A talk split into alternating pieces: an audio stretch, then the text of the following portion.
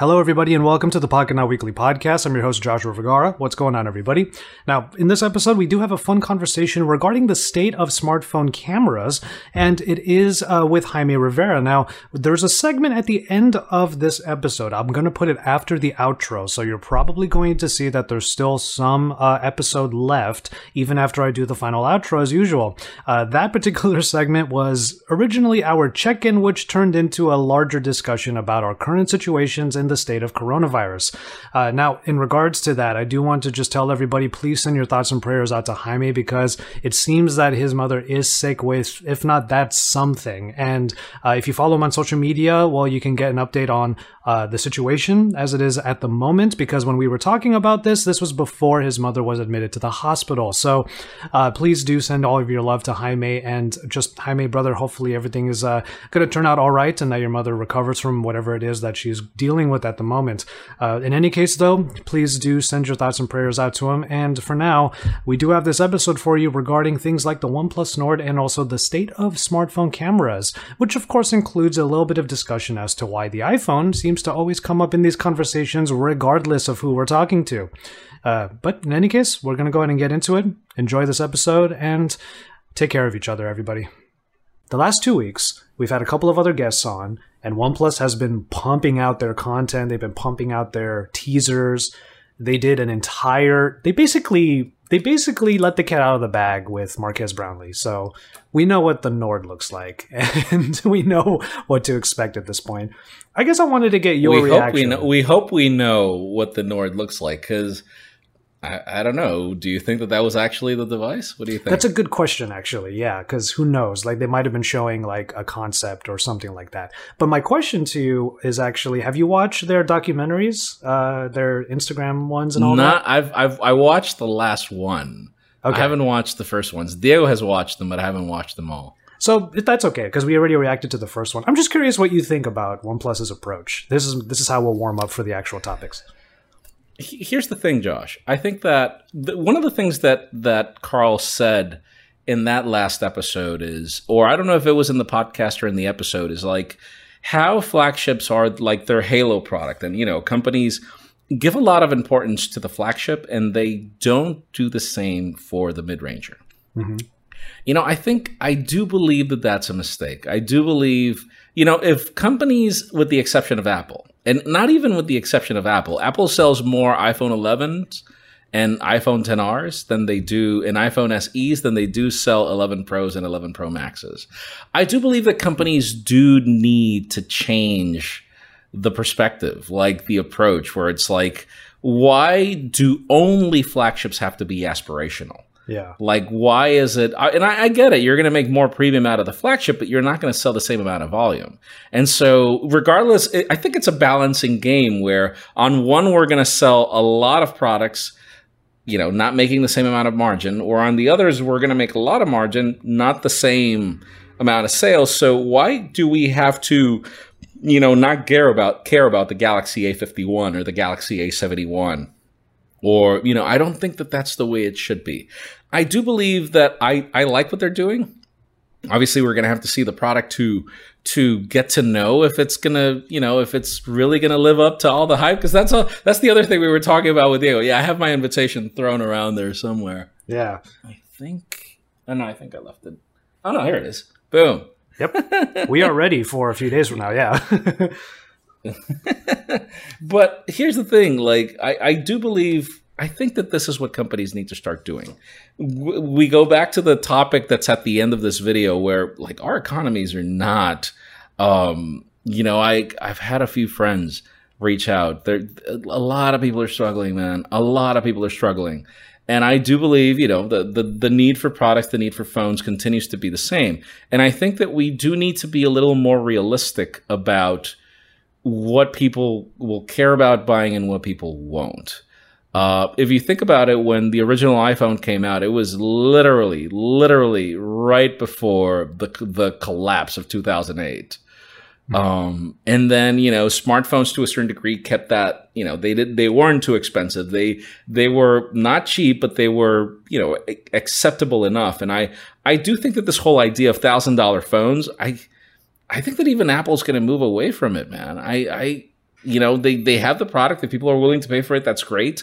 But they they understand that people cannot pay this amount of money, and so I like this approach from OnePlus. I do I do want to see more of it, and I hope the yeah. product makes it. You know, lives up to the hype. I guess this actually this actually reminds me because uh, our our buddy TK, who I went with, uh, I, I went with him on a lovely walk of the Huntington Gardens yesterday, and we were just sort of talking through some of this stuff. He did a podcast this morning with Issa as his guest, and they started talking about like the pixels and all that why the, the 4a is still not here blah blah blah. And i was like you know what? As far as i'm concerned like it sucks that it's not here yet but here's what i'm hoping google does because we're getting these rumors that the pixel 5 might not have a 8 series chipset it might be 7 series all these things. Well you know what? If all the pixels came out this year and they were all under 750 i actually think that would be fine. That they're saying, you know, here's our best features, but if you don't, if you can't afford it, here's a 499, here's a 399 phone.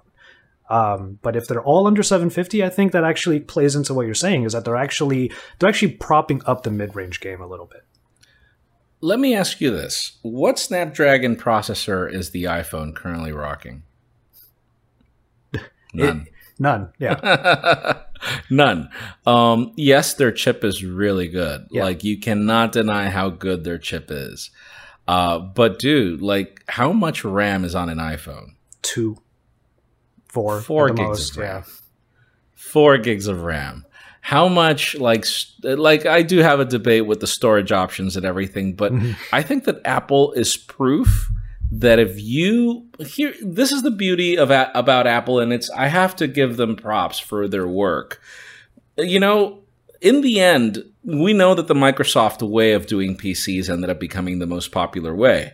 You know, we partner Intel, you know, HP, Microsoft does the operating system. The biggest problem is when you don't control the operating system yourself, when you don't control a lot of elements of it, you end up with a product that's okay but then you require more. This is like, uh, and, and I think the companies really need to.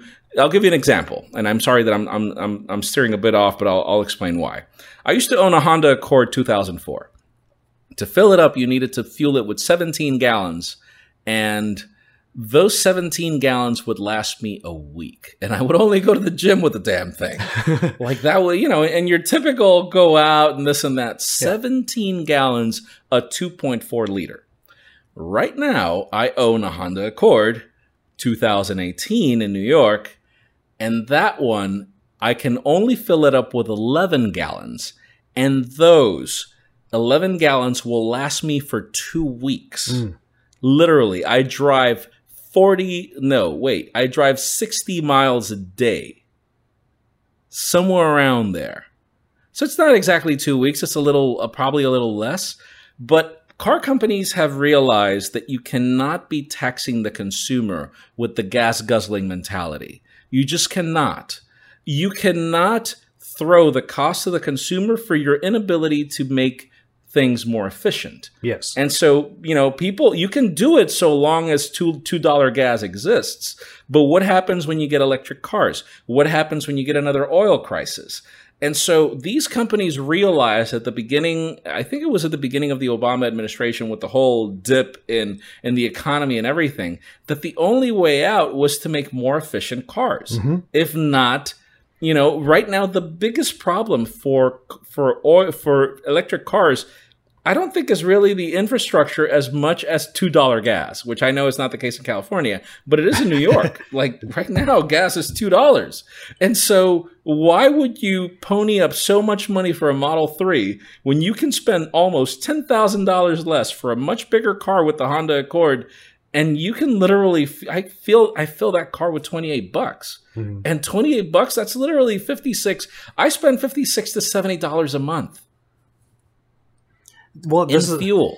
Well, I, I, love the analogy too because it's it's moving away from this whole idea that because okay, for many years now, smartphones have definitely been luxuries. There's a certain level of it that is definitely luxuries. But if we're going to get into the mid-range game and start prioritizing specific features of it, that makes it less of a luxury item and more of a practicality item. And it's way more important to have that. And the reason why I bring up the Pixel uh, analogy is because I feel like we just got an example of what a phone with, let's say, a 765G can be like that still provides a unique slash good experience in certain places and be priced under 750, and that's the Vivo X50 Pro right here. this is under $700, and it, it, they still call it a Pro. like, um, I, I, I still haven't had enough time with it. That's the reason why we don't have a video because I you know because I'm in Honduras, it took a little extra for me to get the phone. I have to tell you, dude, I'm impressed. I am really impressed at what we have here. Mm-hmm. Really, really impressed. Uh, here's the thing: this is what we need.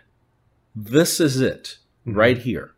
If the Snapdragon 800 series is too expensive, if 5G is too expensive, I'm sorry. Like, like we did a poll the other day in the community tab, and people were like, "I would rather get the same power on LTE for less money than to pay for 5G." Right now, 5G is not providing the amount of value that people are looking for in order to be able to pay, and especially not in a pandemic. So, yeah. right now, trust me, companies need to survive. Mm-hmm. Airlines, smartphone makers all these companies they need to survive dude and so they're like right now if they have to put 5g on hold for a year and come out with phones like this dude this is it so this is the reason why i'm actually i'm not saying that i think that the oneplus nord is a great phone or not we don't know yet yeah but if this is any indication because vivo to a certain degree is like a cousin to mm-hmm. oneplus i guess um, i have to say this is exactly what we need China is the perfect example, dude. Over there, yes, iPhones are very popular, and this, there's a big demographic of people that can afford them. But for everybody else, dude, in China, they are they understand that if the phone is not powerful and affordable, they're not going to sell. Yeah. And so right now, we need companies that are smart and efficient, and by that I mean, give. Let me give you an example of a very smart and efficient company. It's called Apple. Apple. They're able to make a phone and they control the supply chain so well that they're able to make their profits in the way they, they negotiate their parts in advance. And then they like they're I, I can already imagine Tim Cook going to their software guy to Craig and being like, it's not my problem, dude. This is what the engineering department's going to provide. You have to figure out how to make your software efficient enough to run on four gigs of RAM. Because yeah. this is the business model that we're doing. And so that is what you need you uh, like we don't need 12 gigs of ram or 16 gigs of ram it's an android problem and so i love it when people are like yeah but android is superior than ios and i'm like no it's not how is how is having an inefficient Honda Accord from 2004 better than having an efficient Honda Accord of 2018? that is just it's literally am I doing the same thing? I am driving the same distance, actually less. I am actually more, and I am getting a lot more mileage for the same. And by the way, don't tell me that it's because it's a newer car versus an old one. No, actually, I'm talking within those periods of time. In 2004, when I bought that car brand new, that's how much I would spend. Mm-hmm. And back then, fuel was not as expensive as it is right now. Yeah, that's true. And I spend a lot less money on fuel now. And so that's the example. Companies really need to take responsibility either for Android or to figure out what to do with Android. Mm-hmm. And I think that Google is, is is the first company that needs to do it. And I think they've done it to a certain degree with Android 11. I don't know about you. Uh, have you tried the beta? Dude, yeah. my battery life on on that Pixel 4 XL is epic. Like epic now. Well, I can't really I can't really provide an analog because I'm the guy who deliberately went to the 3A. So I can't really say that battery life is any better or any worse oh, because it was already pretty bad to Damn begin it. with. but yeah, like I I think it's a great example of this uh, this Vivo is of just how this is a thought that I've been having since the Velvet because we all thought that the 765G was going to be like mid range. It's going to provide a modicum of the same performance that we want from the 865. Wrong. I think that's actually wrong now because it's actually a good processor, and this phone has been proving it. I actually like the performance on these two phones so far. So whatever phones the, end up the, having it now or in the future. Mm-hmm It'll drive the price down a little bit, but most people won't even feel the difference. Even we sometimes will not feel the difference, I feel like. The problem is people don't remember how these lineups were born. The Snapdragon 600 and 800 series were both born at the same time. Mm-hmm. They, if you, if you remember, Galaxy S4 and Galaxy Note 3. That's when they were born. And so we had the Snapdragon 600 for the Galaxy S4. We had the Snapdragon 800 for the Galaxy Note 3. This is when they were born. And so this was like that moment where the note was differentiated. But back then, I remember that we were we were told when we were briefed that it's not that one processor like the the 800 was going to be more efficient about certain things. And so I do remember that the note had a significantly better battery life than the S. But other than that, like they did not feel at all different. Um, Mhm. and so Exactly. I, f- I feel that the 700 series, ha- you know, it gets a lot of things right. If I remember, it shares the same ISP with the 800, so you get the same photos, same photo quality is being able to be tinkered by them.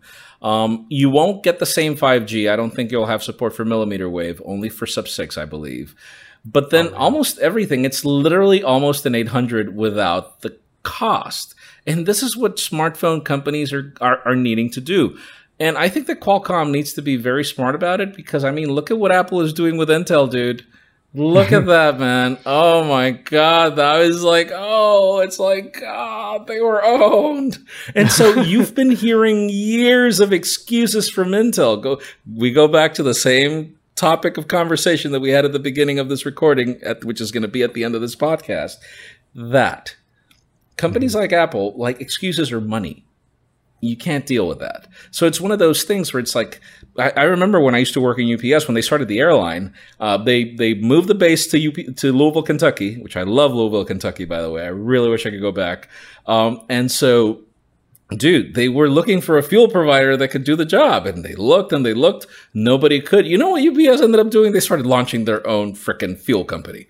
That's what they had to do. They had to put matters into their own hands. And so, if the market can provide the capability, great. But if the market can't, and see, this is one of the reasons why I feel so sad that Windows Phone is dead. Because if there was one very efficient mobile operating system, it was Windows Phone. The, the funny part is that now Windows 10 is free. Sort of. Well, Sort of. not really. Sort of. But th- right now, like this is when we need Windows Phone again. Right now, this is when it has to happen. We need an efficient operating system, and it was Windows Phone. They literally took, they copied pretty much the parts from Apple. If you remember, you could use a, a second tier uh, processor, you could use very little RAM, and that phone ran like a champ. Yeah. Windows Phone was great. It just And was so the lack of back. it was just a lack of support from all the other third parties that kind of It was the lack of support, and I also feel that they got their you they they got their user interface too much in their head. Like, all right, guys, like enough with the live tiles. They're cool, but they don't have to be everything. Yeah. Enough with the big text. It's cool, but it doesn't have to be everywhere. Mhm. Like, you know, but think about it. Like, great photography was first in Windows Phone. Think about it. Very efficient user interface, and dark mode was born in Windows Phone, even if I hated it to death back then. But it was born there. Like, so many great ideas came from it. I don't think Android is the solution, and it's not because it's bad. It's because the creator, which is Google, really needs to rethink Android if they want OEMs to be able to launch good Android phones with very li- with with less parts, meaning less RAM, less this, less that, in order for phones to be more efficient. Because this is the only way these companies are going to be able to make money. It's the mm-hmm. only way. The Yeah. the exe- the exception is if the is if the companies are able to control their app stores, which only happens in China. In every other country, it's Google Play, and because it's Google Play, Google gets the profits, and so like it's like stripping down smartphone OEMs more and more. Where Apple has the whole banana, they make the parts, they get everything, and they also own the App Store. Like literally, dude, like the iPhone is is it's just the perfect example of how business is supposed to be done. Mm. Literally, That's fair. Um, all right, so I'll take this opportunity to segue into our main topics for today. The uh, since we started talking about the X50 Pro, uh, the Pro, there's a Pro Plus, there's a regular X50, but the whole point of us having the Pros is because it actually tried to introduce a new feature with camera. So here's my segue from the X50 Pro. Uh, good performance, I'll say. The 765G is doing its job. Have you used the camera a lot, and what are your thoughts on it so far? We got this gimbal. I this have, I have, but not enough. okay. And I'm I'm a little disappointed. that This thing can only do 1080p from the selfie camera. I'm like, Okay, I'm that's like- part of what we're going to talk about the state of I'm like- cameras.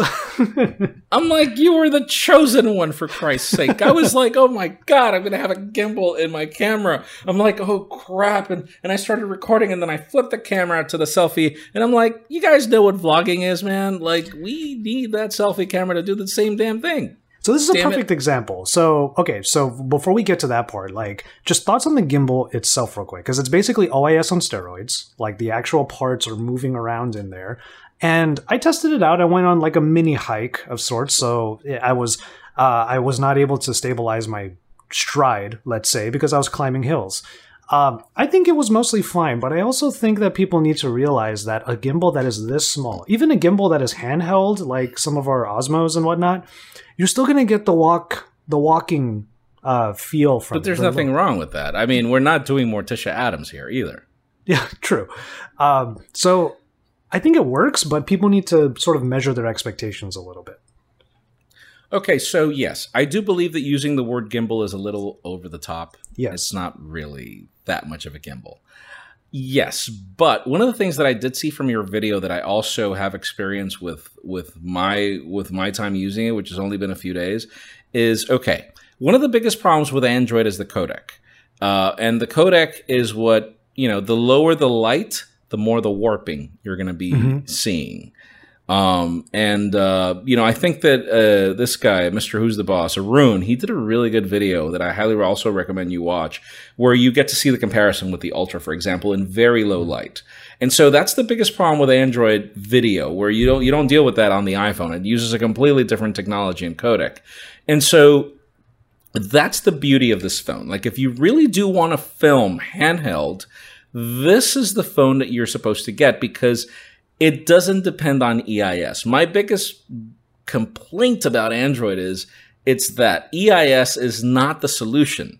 I do feel that this is, you know, having better hardware is the solution because EIS has two major issues. The first one is that warping. It, it's literally uh, trying to piece things together and it just doesn't do it. And so you're warping, you're walking and you see moire in the plants and you see moire in like the lines and that looks just terrible. It looks cheap. Yeah. The second problem is uh, the biggest problem with EIS is because it's to a certain degree predicting what you're doing.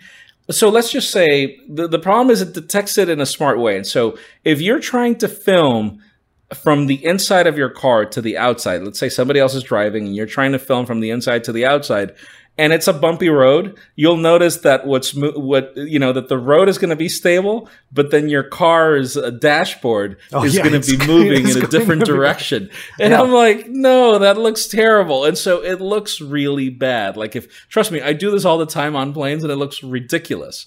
And so this is why I feel that we need better hardware. And probably, you know, props to Vivo for two things. One, fitting all that hardware in here. Second, I think the photos are fantastic, honestly, for for what it is. Third, dude, oh my god, like could you guys be hired by Samsung and just teach them how to do a, a camera? Ah, yes. That is a great that is a great point because this is a very minimal phone for like all the stuff it's trying to do. And like we said earlier, that doesn't even include the processor because the processor doesn't need to be something crazy. But yeah, this whole And, thing. and what did you think? What did you think about when you unboxed it? Because I was like, wow, this thing is like really slim. Like Yeah. like it's taller. I mean, we, we have It's our taller. conversations about um, curved displays and curves everywhere, but it actually works pretty well here. I'm not a fan of that part. Yeah. Well, that, that's the funny part is that um, I give Vivo, I gave Vivo in my video a lot of credit because this is yet another Vivo phone that's trying something completely new. You remember the NEX 3 with the waterfall display, which we both were not big fans of because we just don't like that kind of display. But No. then the other problem I had with that phone is it was way too big. If you're going to make a waterfall display, it's probably better that we can grip the phone comfortably rather than having to reach everywhere. Um, but in any case, here you got the gimbal camera. And yeah, I mean, this looks really nice. It just makes me think, and this is something I've been thinking for a while now, why don't we just go nuts with the size of the sensors? If we can put, if we can Yeah. make this this big, why not make the whole thing a sensor so that we can get better low light, better Um, just better dude. I'm trying to remember who tweeted it. I think it. I think it was David Ruddock who, who tweeted it from Android Police or somebody. They tweeted the image of the visor design of the Nexus 6P, and they were like, "That phone was just, that design was so ahead of its time." Yeah. And it's true. Can we just go back to the da- that damn visor design right at the top? Like, why not? And just throw everything you want at that damn thing. Just fill it up with things. I don't care what you do. But you know, this whole my problem with this hump in the corner is I get it. I know that Apple does their humps in the corner. You you guys don't you don't need to do the same thing. You know, you, you could totally be unique. Like I get it that the hump in the corner allows for a taller battery, and that's the reason why Samsung moved to that design instead of the instead of the horizontal with the S10. I get that, but you could just make that make that horizontal design higher and the good thing is when you put the phone on the table, it's not going to wobble like crazy. Like, you know, it's like, uh, come on, you can get that right. Uh, I'm, I'm sorry to be that way, but honestly, uh, one of the things that I liked about that uh, podcast, the Waveform podcast with Carl Pei, uh, is when he was mentioning just how much more expensive phones become when they use curved displays because their yield is very different to using a flat display. And so I'm like, listen, people, uh, even Samsung is moving away from curved displays. How yep. about if we just let's? It was nice. It was great while it lasted. It was fantastic. How about if we just move away from that and you just spare me fifty bucks for my damn payment? I no, I think that people would prefer that. Like I don't know. Like we also did another poll on on um, on the community tab, and we asked people, do you prefer curved displays or, or flat? Dude, it was like 70, 75 to 25 people preferred flat displays. Flat. Mm. And like people, if people prefer flat displays and you tell them that they're going to save 50 bucks in the price, shoot. Like, yeah, I don't want we'll a curved display. Yeah. Uh, you I mentioned one. I don't want it to curve. So you mentioned one thing earlier as far as the cameras are concerned. Um, this is this is my problem too, and I feel like we're seeing it in more and more phones. It's that the main sensor gets all the love, and I get that it should, especially if a phone is going to be sub 750, let's say. But it really, I even asked them this in our meeting uh, when we were being briefed on this phone. Um, why is the ultra wide and even the other two lenses, why are they not able to do 4K recording? Why is it only the main sensor that can do it? Because 4K recording across the board is is it may not be important to like super general users, but I think that it shows that we're we're, we're regressing a little bit. And I get a little bit worried about that. And you mentioned the front facing camera doesn't do 4K. That's also a trend that we see. Front facing cameras just don't get as much love as the rear cameras whatsoever. Um, so, how do you feel about all of that? I don't know. I it depends. Like I really like Apple's approach where and I'm sounding like such a fanboy, but I have to give them props for a few things. It one is also our next question, so this that, is good. God, one of them is like, like if we're gonna do an ultra wide and a telephoto, we're gonna you know make things uniform across the board, no differences, because it's not just the problem of of you know which one gets the most love. It's and and Apple doesn't do it perfectly. Like there's no night mode on the ultra wide, for example, on the iPhone. Um, actually, I started using the S10 Plus after you shipped it to me. Mm-hmm. I really have liked that the S10, the S20 Plus. I've really liked that phone a lot. It's like perfectly balanced, not too much, and all the cameras do the same thing. Um, and so I, I, I, honestly, I will stay away from a phone that doesn't offer all versatility from all the lenses. And that's, that's another one of the things that I said here. It's like, if you're going to do it, just do the whole damn banana. I mean, why, yeah. why would you limit, you know, and, and then you've got, but then no company does it right. Like Samsung doesn't do 8K from all the cameras. They just do it from the primary and they do it with this like really weird crop. But then, you know, I, you know, I, I feel that companies also need to, um, consider a few things. Like, for example, if you're going to promote 8K, do it right. If not, don't do 8K. Just don't do it. Um, yeah. I'll tell you, Vivo is doing this gimbal, quote unquote, right. Have you tried their their telephoto periscopic? Uh, yes, but I don't have a whole lot of thoughts on it. Like it's it's fine. Like I don't I'm not Dude. really I don't get excited over Zoom. Honestly, I really don't. Okay, so I'm I'm going to give you the king of Zoom right now, which I've, I've also been using. Oh, there you go. The P40 Pro Plus. Yeah. Um, so this king of Zoom, I did the other day. I did a comparison shot, at 10x and then at 100x, which this phone only does until 60x. Thank God, you don't need more than that. Um, dude, like this phone, its optics are not bad at all for telephoto. It was the same amount of detail. I'll, I'll probably show you a couple of samples later, but that I, I like that that that's gotten right. That's fine, but you know, again, if you're gonna cut things out from one of the sensors, then just you know what, leave it in the drawing board for another year and just launch it whenever you get it right. You know. Yeah, I'm into that.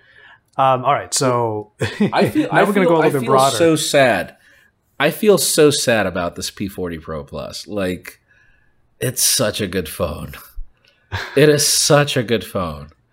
It is such a bad phone because it doesn't have Android services. the hardware finally met the been, software, just like you're saying, and then I've, I've actually, I've, I've actually been able to, I've actually figured out ways around it, and I've been able to survive using this phone a lot. And I cannot tell you how much I love this phone and how bad I feel for it not to be able to work. Because right now, there is no camera like this one. No. It's like it literally tells the Ultra slap like that.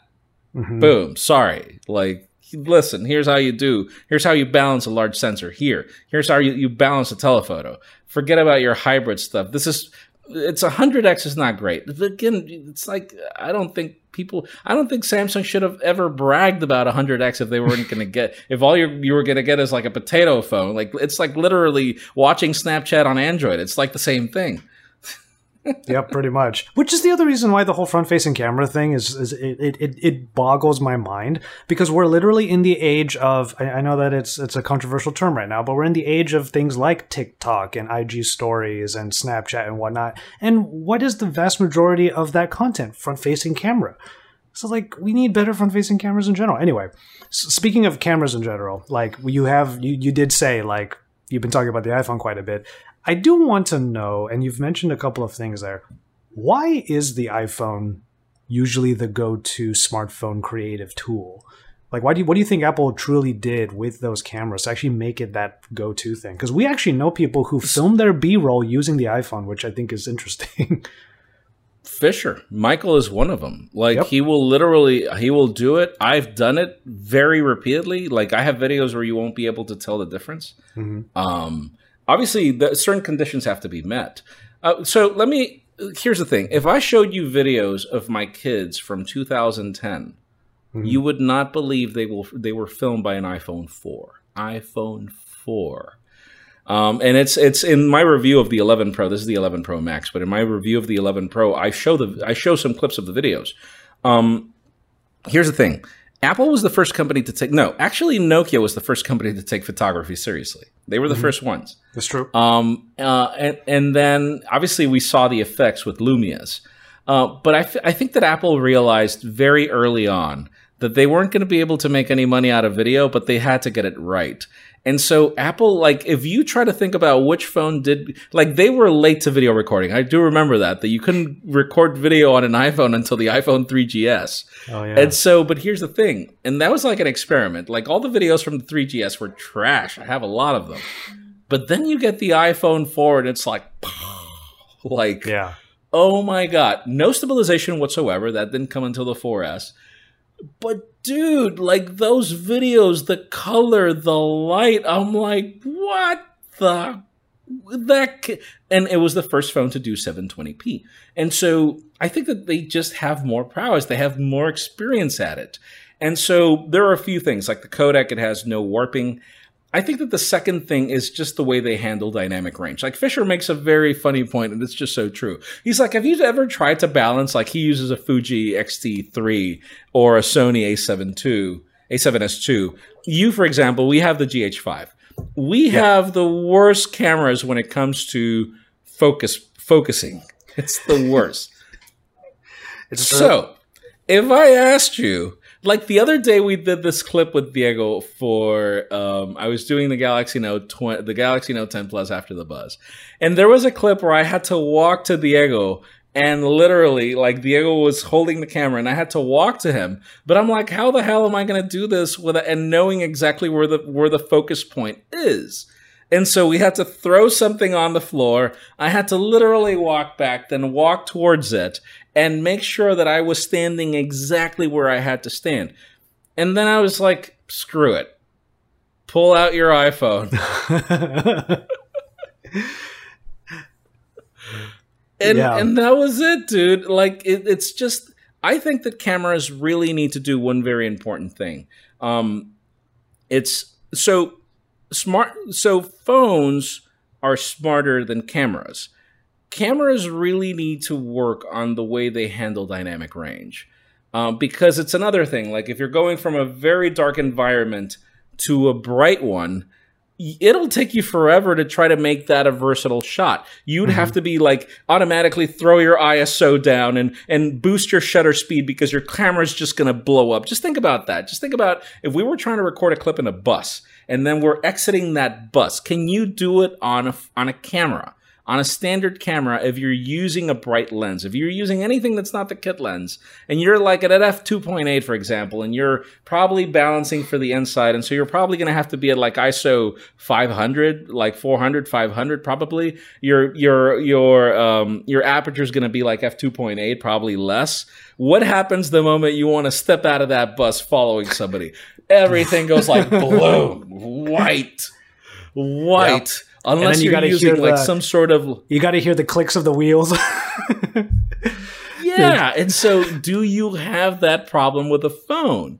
Yeah, you do it's true. not. The phone automatically adapts, and so that is the problem. For filmmaking purposes, I feel that smart that cameras cameras really should take some like. Why are cameras still using pro like cheap processors? Mm-hmm. Why can't cameras use a Snapdragon, for example, and start adding better code into the capabilities of the camera? I feel that these are things that the that, that certain markets like this one should really take advantage of. They don't. And so if I'm gonna vlog, I am going to be carrying my phone.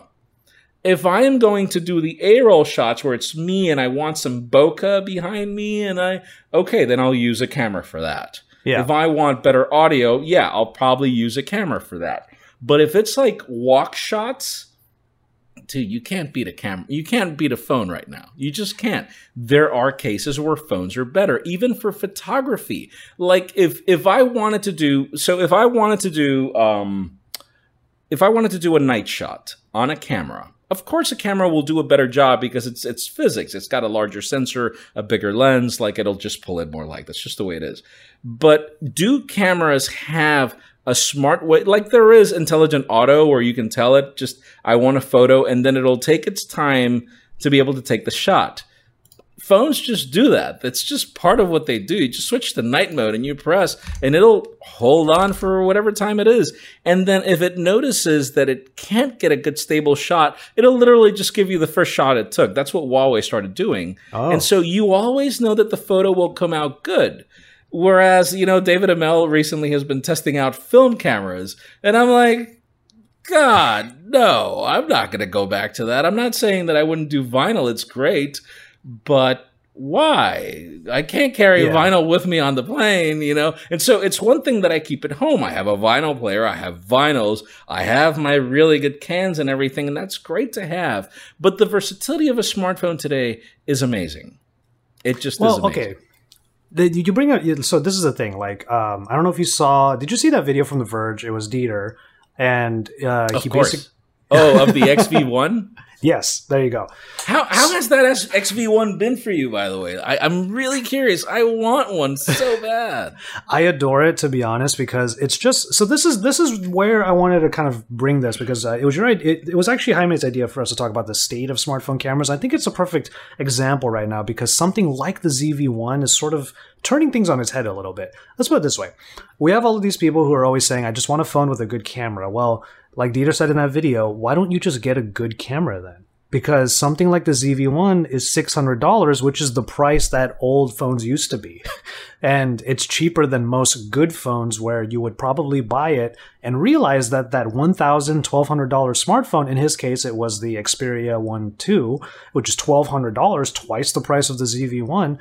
It's a great phone, but it might not be the camera you need or want. You got to really think about well, uh, it's, It's the um, the thing is that the the whole thought right now should be that you got to figure out which camera actually gets the job done that you want done. And you you just said it right now. We are in the world of terrible autofocus. That's why this is an Olympus camera right here. It's because its autofocus is impeccable. I can put my hand in front of the camera and go like this, and it's gonna smoothly get to me. It's great. Like they they use the right autofocus. Um, but then I still have the GH5 for B-roll. I rarely use a phone for my YouTube videos, but it is a good analog to have when you want to just get some quick things done, like IG stories or quick vlog Yeah. shots if you're out and about. It's a great point. Um, and I think like I think that that might be one of the reasons why the iPhone is still so beloved as far as video content creation is concerned because yeah, they just focus on each lens being effective at what it does. And I still wouldn't get an iPhone for the work that we do. I still wouldn't use it. I actually admire you and Fisher for like using it for for B-roll and whatnot. I just wouldn't do that. But I would use the ZV1 and that's what I've been using because it's small, it's convenient, it has good enough features and one of the most underrated features for the work that we do and for any video work in general is a built-in ND filter. That thing is amazing on the ZV1. I love Oh it. yeah, yeah, and it, and it's at a variable ND filter. No, it's not. But um, it cuts en- But the thing is, it cuts enough so that you can get good enough settings. Like it might not be one over fifty like we would want for shutter speed, but it's very close to it. You're not going to be cranking it too hard, um, especially in broad daylight, which is usually the the situation that we get stuck on. Um, So one of the main reasons why I want that ZV1 is one of the main reasons I don't like the GH5. Hmm. I love the GH5's versatility. I love its color science. I hate its weight. yeah, It is so heavy. And so it's I'm so spoiled by the G85. I wish the Panasonic would come up with a G85 that could do 4K at 60 Mhm. because that little camera was 700 bucks with the kit lens and it was just good ibis great video like some of my favorite videos i did with that camera. And then i was like oh i'm gonna move up to the gh5 and it's gonna be so much better. No it's not. It's just i love the you know the added iso i love the added controls. But if i need to vlog with that gh5 i'm like oh god it's so heavy. And so it's the reason why i want that zv1 and so that the question is and this is probably a question that i'm going to ask camera makers why does your camera need to be the size that it is hmm. I, I get it that you have a legacy of DSLRs and so many things, but Sony is proof that their A lineup, their A7 lineup, has become so famous because they were able to fit a full frame sensor with IBIS in that little body. And so that we need more of that. Can we have smaller cameras?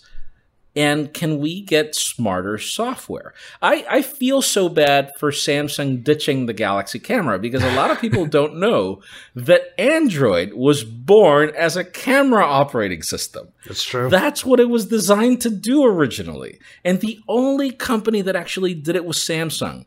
And I feel so bad because Samsung is one of those companies that they're willing to experiment. They're willing to put money into their R&D, not just in do in trying it out, but into actually, you know, putting products out in the market. And I you know, I, I think that this is probably a good like teaser over what's going to happen next week. That's actually part of the discussion of what's going to happen next week. It's it's literally the future of things, and and you know, but I I feel particularly that we need. I'm not saying let's bring Android to cameras again. I probably that wasn't. I don't know. Why not? Like, why can't Sony experiment with Android in the camera? Not from the perspective of of having, you know, the touchscreen and the controls and like I don't need to listen to MP3s on my damn camera. I don't. yeah, I don't. But we do need smarter cameras. I we do need a large one inch sensor like you have on that ZV1, but powered by a smarter operating system. I was just about to Like, get you the know, ZV1, bring all- but it's in my bag outside. My bad. It, it's cool. Bring all bring all your algorithms, bring all your sensor technology, bring that, you know, variable zoom, real optic zoom, bring all that IBIS in there, but then throw in a Snapdragon chip and give me it doesn't have to be android. It could just be but it has to be something smarter. Because we my biggest pro- my my biggest problem with cameras one is size. The second honestly is just why are they like they're they're they're just so clunky. They are. Like they like their menus are very clunky. And I'm look I'm looking at you Sony. The only company that I feel has very good menus is Panasonic and they have buttons for everything. Yes. So whereas in smartphones you've been scaling back for buttons, okay, this is what Panasonic gets right. They've got buttons for everything. They've even got button that says mother right there, grandmother on the side, and then the auntie in the corner. Like they've got buttons for everything. And then you can turn every single dial into a button and that's literally what you need. You want that level of practicality. And so I would dream of a camera that was smart and, you know, and, and the biggest problem, like, why would you want? I, I get Dieter's point, and Dieter makes a point. Right now, in the state of technology, I get it. That's where it is. Mm-hmm. Either you buy a really good camera and a phone. The problem with Dieter's argument, which I don't agree with, is how often are you going to be wanting to carry a camera? You probably will do it for, you know, and so we go back to why you want Android on your camera what do you take photos for most? it's Social called media. social media. And so try sending a photo of yours from your GH5 into your phone. Yeah. It's a nightmare. Wi-Fi. The app sucks. Well, it doesn't. Okay, the app is not as bad as it can be. It sucks. It sucks. you have to launch the app. You have to connect to the camera, which means you disable Wi Fi. You have to then select the photos. Like if you think about all the steps that are needed to for you to throw your photos from the camera to the phone, it's ridiculous. Yeah. It just is. And so it gets solved when you put Android on the camera. And That's then fair. you literally just hotspot into the phone. And then from the camera, you can do your edits and publish your damn thing. You get a little keyboard there, and boom, that's that's it. that's true. Like Samsung did it. I, I wish they would have continued. Yeah, I'm into that. And um, it sounds also like so the processing of something like say a pixel, like if they were to add that level of processing onto a regular camera, people have been kind of saying this. I don't think that they've really like honed in on it, but yeah, it's a good idea. Uh, but yeah, just to clarify, uh, as far as camera apps go, the Panasonic one is the best, but they all suck. is the point? They Um, all. And, and so, which are the cameras that have been great that we still regard today as great? Lumia 1020. Mm-hmm. Lumia 1020. It was a one, the, the same size sensor that you have on that ZV1 was on the Lumia 1020. Which no why don't company has put one done it again. sensors on phones? Like there was, Panasonic actually made one, but it never went anywhere. Um, it just didn't really. It never went anywhere. Yeah. Um, So here's the question then: is like, so two questions here to, to end our episode, uh, or, or to, to, to, to, to bring it home. First of all, these features that we're starting to see in phones like the Vivo, let's say, um, like ev- we'll call special features like the gimbal camera, telescopic zoom, maybe extra processing if we were to throw the Pixel in the in the mix. Would you want to see features like that on an iPhone, which already has fundamentals that are great, but now it's starting to get a little weird? like that would be my first question. Uh, okay, so I think that you know we've seen companies experiment with ideas, modularity. yes. Um, so we've seen moment cases, we've seen so many things. I wish, and we've heard it for a while. I do wish that there were an accessory. Like, what if my iPhone had an accessory, and this would have like a clamp? And there are there are patents where you can screw things on this and stuff uh, where you literally clamp something in here. And so instead of it being a full camera that I'm carrying, it's an accessory. Sony tried it. Sony had that like Oh, yeah, clamp that's that you would put on the back of your phone, and it, it looked was like, an actual full lens. Yeah. Yeah. Eh, no. Like I, I think that it, it can't be because the problem with the Sony one is it was an interchangeable. I think it was an interchangeable E mount. I don't know, but no. So what we need is a, a one inch sensor with focusing capabilities. That's what we need. And so it would have to be like something that you could magnetically attach to the phone.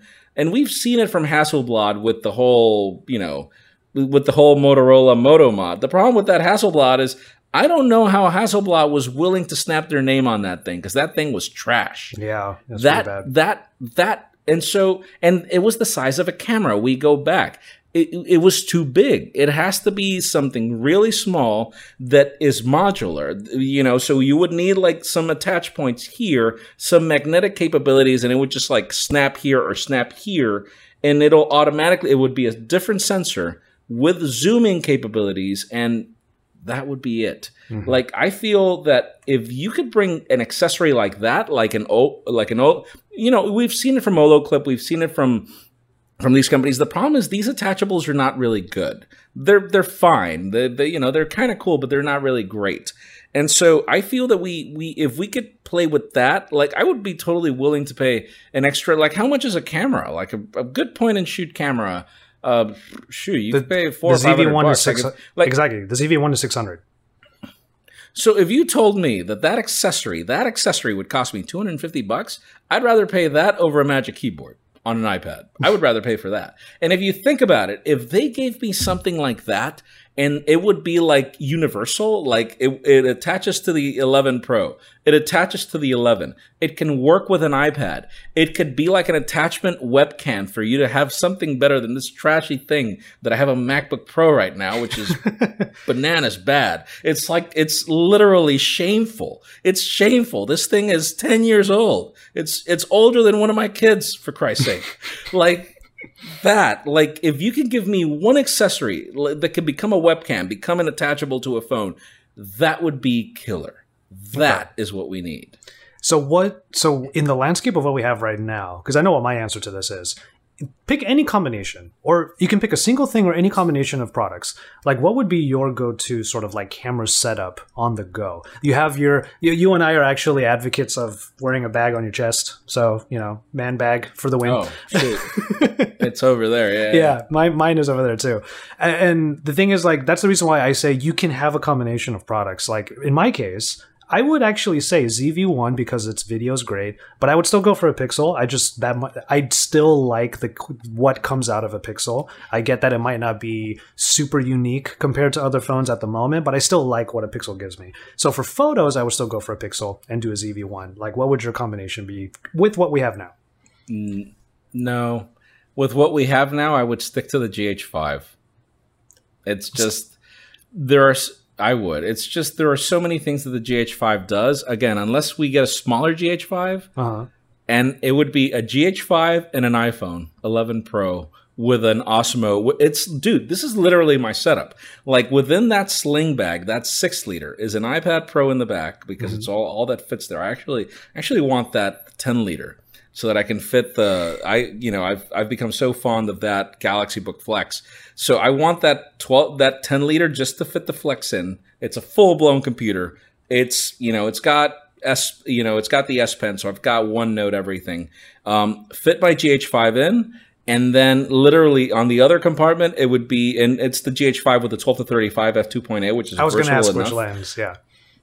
Yeah, it would be the, that 12 to 35. I love that lens, dude. It's fully stabilized. It's God, it's so versatile. It's it's persistent uh, aperture. And then in the other pocket, it would be my DJI Osmo, the the my Osmo Mobile, the three, the the mm-hmm. current one that I'm currently using. And so it would be that gimbal with that camera and that computer in the back in my sling bag. And then you know I'd probably attach the you know the the Peak Design tripod at the at the bottom, which is what I currently have that mm-hmm. is, dude. I did CES like that. That's it's that. That's literally how we did CES.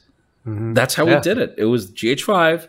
What the backup was an iPhone 11 on a gimbal. That's what it was. And then, the, okay. dude, Diego was carrying my my Sony, my A6500. Uh, we never used it. We have a lot of B roll from that A6500 that we never touched. I see. We just okay. didn't. Yeah, as well because like as far as like studio work goes, I mean, if I if I was truly honest, this Olympus right here is actually probably my favorite camera of all time. Like it's got it's got a lot of the stuff that I really enjoy, including autofocus. For the studio stuff, yeah, I agree with the GH5, but I'm just thinking like just for like the mobile user, like the true like someone who's just on oh, the go. It would be the know? ZV1. That's what I was. It thinking. would be the ZV1, um, hands be- down.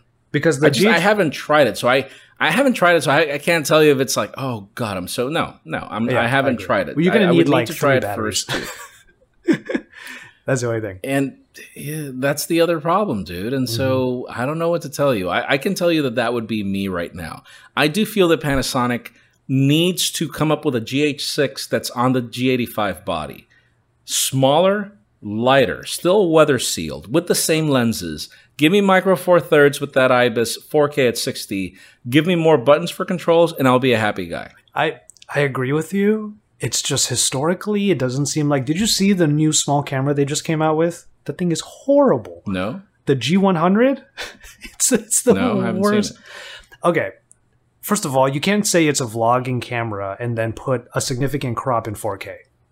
like that's the first thing you can't yeah, and which which was the other problem with the G85. The crop in 4K was horrible. And then after that, Uh, still G100 u- G100, Panasonic. and it's still got contrast autofocus. So we still have the worst autofocus uh, that the GH5 has shown us. So, but I agree with Oh, you. but I don't know about I, I don't know about you, but the design is just gorgeous. The design's good. It's Looks so nice, classic. hmm Looks Another so reason why I love my. Olympus. Like, ooh. But yeah, Yeah, I love these. I wish I wish the GH5 came out in silver. Like I'd love that camera in silver. Yeah, that'd be good. Uh, but yeah, before we get too far off the beaten path, uh, that would be our discussion on just sort of smartphone cameras in general, and spurned on by the X50 Pro, which I'm sure I don't know when you predict your video will be out, but um, I mean, obviously we'll have a video soon. I wanted it to go live this weekend, dude. I just I have I've had it too little. I, I it arrived to me, I believe, on Wednesday. Mhm. Um, and I just I have we have so much in the pipeline for next week that I'm like, okay, no, I, I'll have to focus on the other things that we have, and then and then once that's it, you know, I'll, I'll throw I'll throw it in. I actually have I had a video with the Z Flip, and I'm still trying to see if I can complete it by tomorrow. Uh, just in my impressions after the buzz, because dude, that new Z Flip that's coming is going to make this thing look so bad. Oh yeah, Yeah. I need to check. I haven't Eight- seen the rumors on that. 865 plus, 865 plus in copper Okay. color, full 5G. Um, literally all the limitations that this phone had are going to be addressed by that new one just a couple of months later. Okay. Yeah, I hadn't seen any of the speculation or rumors on that, so I gotta check that out. Um, all right, cool. Yeah. Well, um, aside from all of that, look forward to everything that we're going to be doing uh, in the next month or so. I mean, we now know. I mean, obviously, Nord is about to happen on the 21st, and then we have Unpacked uh, like a week or two after that. So there's a lot coming up. So make sure you follow everything. I will talk about all of those links and all the places you can follow us in the outro starting now. As I mentioned at the beginning of this uh, podcast, we have one more segment that will come up after this outro is completed. It's just us talking about our current situations in the wake of the pandemic and quarantine and COVID and all that. Uh, but yeah, with all of that in mind, and of course with Jaime's current situation in mind, uh, I just want to say take care of yourselves and each other. Do whatever it is you need to do to take care of one another, including wearing a mask, because for God's sake, we're all getting uh, affected by this, whether it's monetarily in terms of work, but more importantly, in terms of our health and our loved ones. And we all need to be able to be there for one another, uh, just like we're trying to be there for the people that we care about. You know where to find myself, Jaime, and Pocketnow at large on social media and on YouTube. All of those links are in the show notes, so I'm not even going to go through all of that right now. I'm just going to implore you one more time, please. Take care of yourselves and each other, stay healthy, stay safe, and look out for one another, uh, because especially now, it's what we need the most in this world. We'll see you in our next episode. We have a very special one for you that we recorded a little while back, and uh, yeah, uh, we'll see you in the next one. The is there any uh how many more days until because she got tested right like how did that process go So she got tested, and the biggest problem here, and it's probably what I ranted on Twitter, is literally because you know it's it's one thing. There's so much incompetence in our governments where where, for example, our government literally just stole fifteen billion dollars. See, is it? Yeah, I think it's billion. Yeah, in buying portable like mo- mo- mobile hospitals. And so it's this whole mess that's happening right now. But the problem is the president owns the Supreme Court. He owns pretty much whoever can accuse him. And so it's right now, it's the mess on the media. And instead of buying medication, which is what we need, securing medication for, you know, securing ventilators, these are the things that are needed right now. yeah Um, and so, like for example, it's it's just it's so sad. To the other day, I read on Twitter, this guy was literally tweeting at the president, and he was like ranting off at him. And bear in mind, this is a guy that works for him, that works for the president, who tweeted out calling him everything you could think of because his father became sick. His father had just passed away. And the reason why the man passed away is because if you wanted to get in to the military hospital where our president was recently treated, you had to down pay $15,000 in this third world country. Who's got $15,000 to spare? Just here, take them, you know? Yeah. So it's one of those things where it's like, you know, the things that are happening here, I think that these are just, Uh, we could get very political about this, and I don't want to, but this is just proof of how incompetent our political systems are. And I'm not saying, like, it's, it's just hilarious how people are like, well, if you're not capitalist, then you're a communist. I'm like, dude, you, are telling me that political systems that were that were designed a hundred and some even 150 years ago, you're telling me that that's all we could come up with? Yeah. like you're telling me that there's no way to improve on existing systems and come up with a fifth system, a new one, something that actually works for humanity, because this is clearly not working. Where if if you do, only if you have money will you survive. Yeah that I'm sorry is like that is not the way it's supposed to be because it's not like if you're told, "Oh yeah, because you don't make this amount of money, you're not being taxed." I'm sorry, you're a human, you get taxed. Yep. And so to a certain degree, that taxation gives you rights. And that's that's the way it is here, man. And so obviously I'm glad it, it's the, the good thing is because my mother works in the hospital, in the public hospital. Here it's all about who you know if you know somebody in that hospital, you'll get treated. So obviously, that's the beauty of my mother, and it's a privilege to a certain degree that she can get treated. Mm-hmm. But then other people that don't have her luck, I don't know what to tell you, man. And Yeah. so that's that's literally the way things are here. Yeah, it's it's it's crazy, and like there's almost like again, we're not trying to get too political, but I just want to be able to just No, I want to put a remark out there because I get emails from certain like news publications. It's my way of keeping up with the news, and aside from our administration here in the U.S. taking the medical data and taking it away from the CDC, and now it's like you're giving it to the government now. It's like okay, dude, no, we're that's- officially out of info.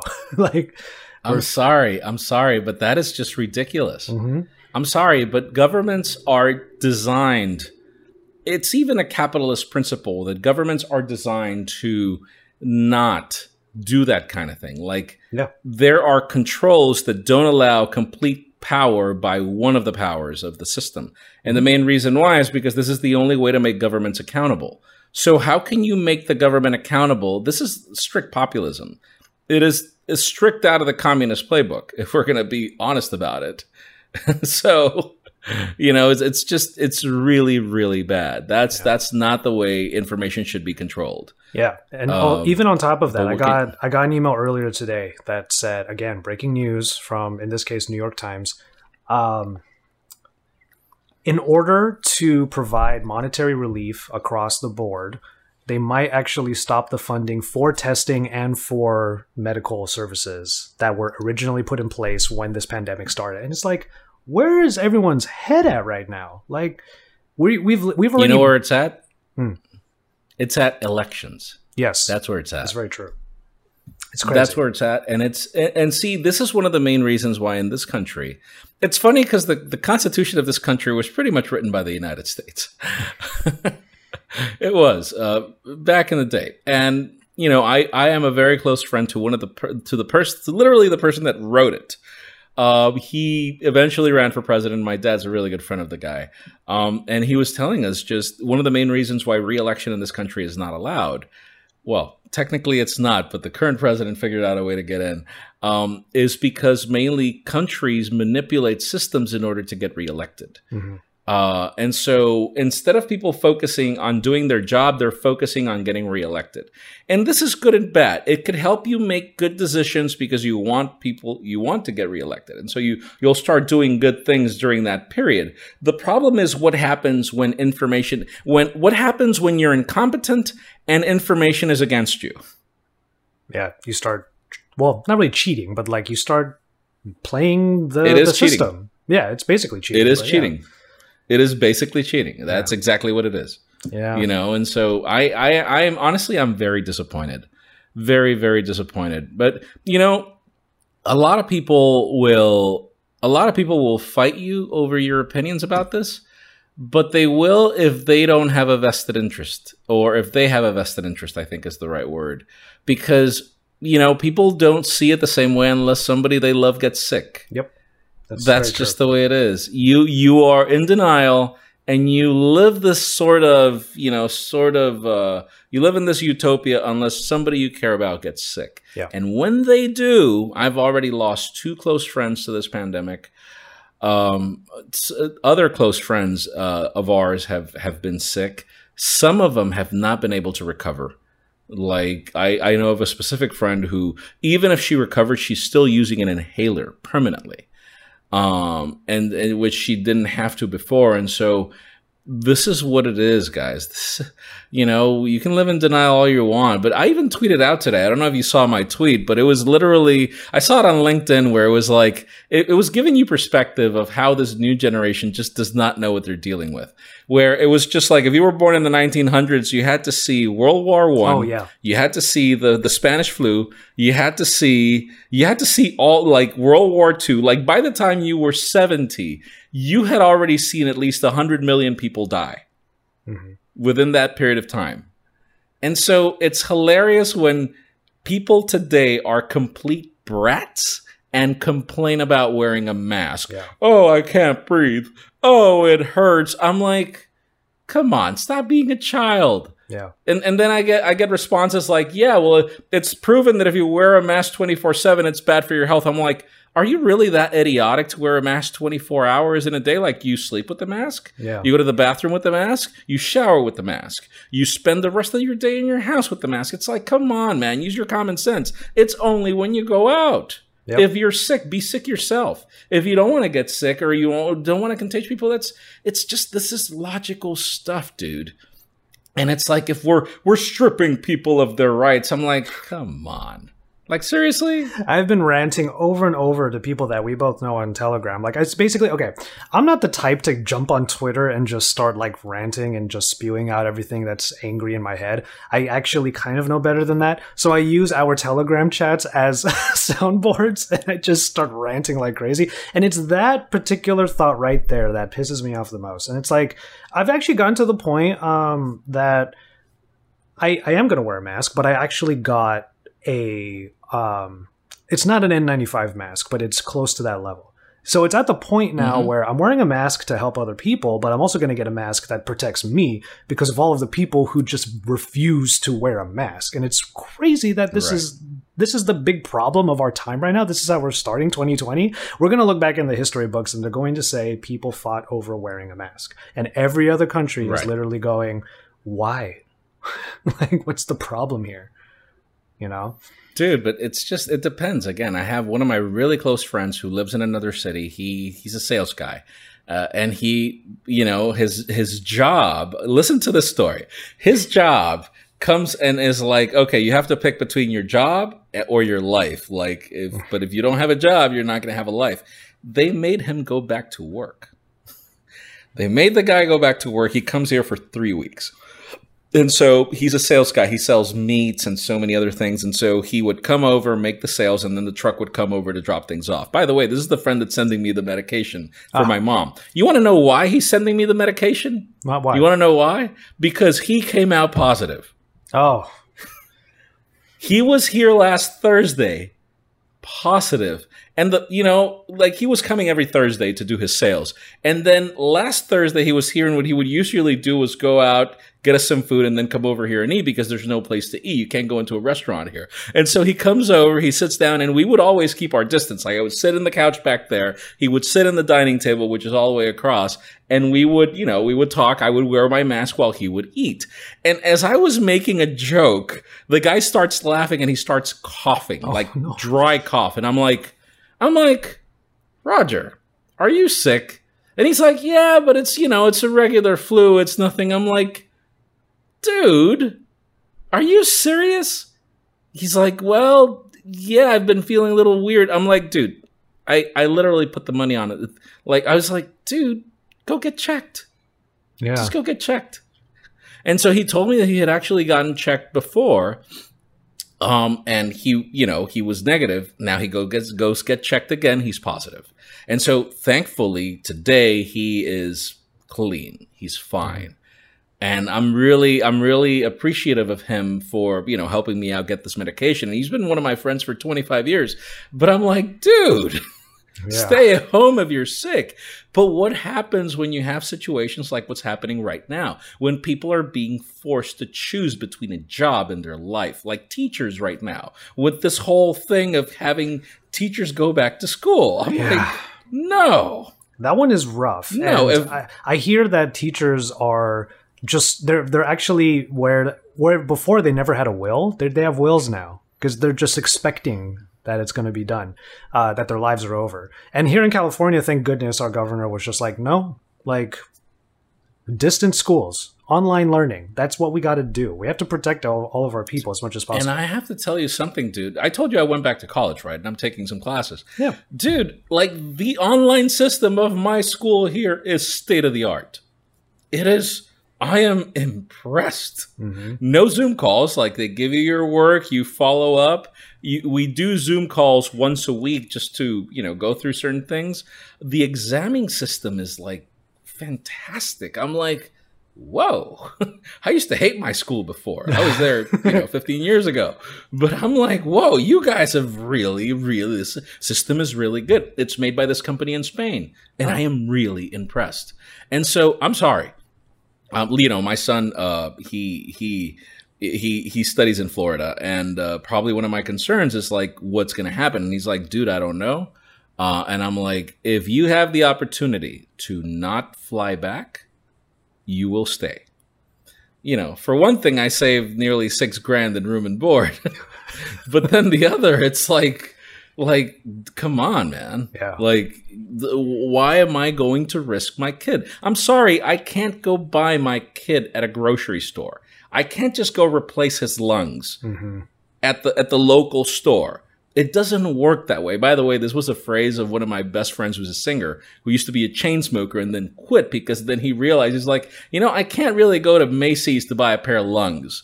so I've decided that if this is the way that I'm going to make a living, then I might as well yeah. protect myself, take care of myself. And so it's the same thing. Like if you, if this is your tool to be you, why would you want to risk it over the stupidity of thinking that you are above, like being above the law or being above health? Yes, like or ab- above above like why? your fellow man, even on a, on the simplest like level, dude. Dude, one of my closest friends who passed away was forty six 46. Hmm. He wasn't 80. He wasn't 90. He spent four days with that thing. Done. Mm-hmm. 46. He was six years older than me. I'm sorry, you know, I'm sorry, but I, I, you know, when people are like that, like, and it's fine if, if, if some people are lucky, you know, some people have better genetics. Some people were not asthmatic when they were kids, like in his case. Josh, you're diabetic, you know, yeah. one of my biggest concerns was, you know, right now with my friend being here, I'm like, and we we had a back and forth on the phone, and I'm like, and he's like, you're gonna be okay, buddy, you're healthy. I'm like, you don't understand. I'm not worried about me. My son's mother is a diabetic, mm. and my son was with me the day after you left, and so it's not about me, dude. Yeah, it's about what are what am I gonna do? Like, how can I protect her? Or how can I protect my grandfather who's 86? Or my mother who's 59 or her husband who's a chain smoker who obviously wasn't prepared for a pandemic. You know, it's like he, he was living the typical life where our societies try to sell us things like cigarettes and, and Juuls and, and, and vapes because that's the lifestyle thing. And now I love when I walk out the street and I see people running on the street like I've never seen before. This has developed a health conscious that's insane. Yep. Totally around agree. people, just people realizing. And, and, and by the way, I, am thinking that we should do the podcast, and then you should leave this like after, like throw this cut at the end. totally fine. I'm, I'm totally down for that. I actually love that we're able to talk about this because honestly, there's a lot that. That's the reason why us recording these podcasts every week is important for anybody involved, is because it allows us to actually voice out these things. And yeah, no, and, and, and I'm totally for I'm I'm totally for leaving it. It's just I don't think people are going to join for something political. So I mean, we could we could start the topic with the podcast, and then you know you could cut and be like, this is actually how we started. And if you're interested in what's going on and the way we think about it, here it is at the yeah, end. just our our soundboards basically. It's just it's just our venting boards. Um, which I'm totally Yeah. fine with. I'm, I'm totally into it.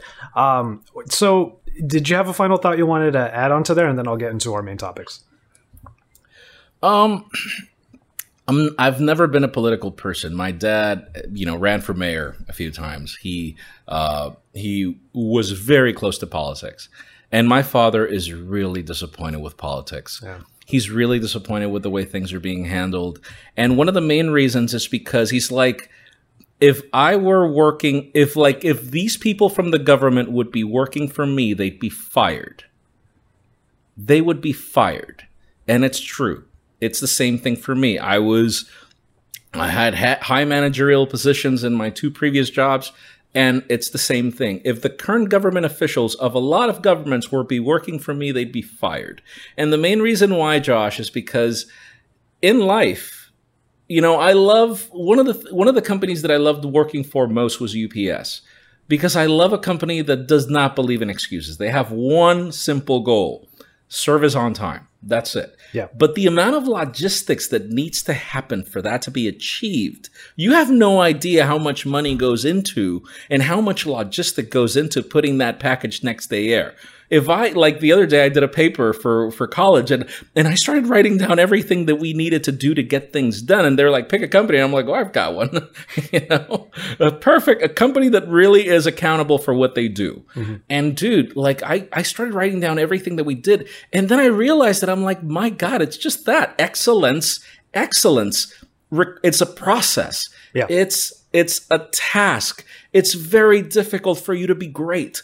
Greatness is not easy. And only great people, people who actually put in the hard work in proactivity. You know, the the Obama administration left the pandemic system that was closed. This country here, Honduras, had nothing. Um, you know, when you're excellent, you don't sit down in front of people and try to make it sound like if nothing's going on, or you don't sit down in front of people and try to act like if it's normal. You, And it's so you fr- don't try to excuse you don't try to excuse yourself saying that what you're doing is greater, that the numbers are great. When like how like how can you you know what that's called? That's called lying. Yes. That is Exactly. lying. It is how like I'm sorry if I would lie in front of my mother, she'd slap me. That's the way I was brought up. This is the way we were raised. We, It's literally the same would Not be allowed to give excuses.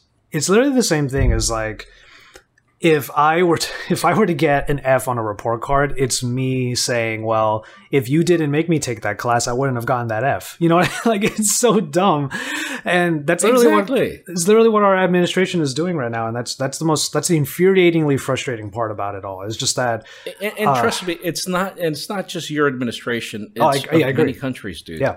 It is of many countries. And if anything has, and if it, we go back to this, what I said initially, this is proof of how incompetent our systems are. Mm-hmm. And I'm sorry, but you know we, we have another saying in Latin America. You know when the you in English you say if the shoe fits, but but but it, it, you the United States gives it a different connotation where if something fits you get it. No, over here we see it as if the shirt fits, meaning is the shirt too big for you? Meaning are you too small for the task, mm. or are you big enough to fit the task? That's how we see it. That's how we say it. And so here we have that saying, le queda grande la camiseta. The, the, the shirt is too big for the guy. And that's what I can say about our government here in Honduras. That's what I can say about many authorities where you've got, you know, amazing people like Dr. Fauci predicting what was going to happen and telling people what to do globally. Such a beautiful man. And then you've got other people trying to undermine him. And all the while you see the graph going like this. And I'm like, and so what are you going to do? You're going to control the numbers down the graph? Really? That's what you do? Can't you just do your job? Like, I, I don't know if you ever saw that movie Fury, uh, you know, the, the, the tank movie, Brad Pitt, uh, no, I didn't see uh, that. Oh my god, you have to watch that movie. So there's the scene literally where, you know, it was a hard movie. It's very grotesque, but there's one where if the shooter at the front was not doing his job, all the whole tank was compromised. Hmm. And so I would love when they would be like, just do your job, just do what you're here for, just get it done, just that.